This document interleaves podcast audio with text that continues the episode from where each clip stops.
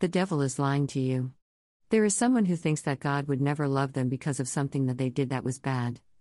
And someone else told you that God would never take you back or he would never want you. You were told that you were a throwaway, a castaway. You have a black cloud over your head and they call you melancholy. I'm telling you today in the name of Jesus, this is all a lie.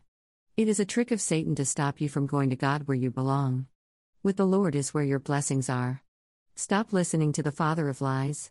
John 8:44. Because there is no truth in him. When he speaketh a lie, he speaketh of his own, for he is a liar and the father of it. Jesus said, Accept him as your Savior and believe that he died and rose from the grave, and you will be saved. That's all it takes. In Jesus' name, Amen. Rom 10 9 That if thou shalt confess with thy mouth the Lord Jesus, and shalt believe in thine heart that God hath raised him from the dead, thou shalt be saved. Rom 10 10 For with the heart man believeth unto righteousness, and with the mouth confession is made unto salvation.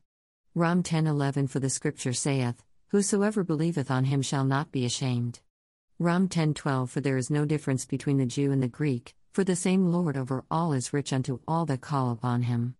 Rom 10:13 For whosoever shall call upon the name of the Lord shall be saved.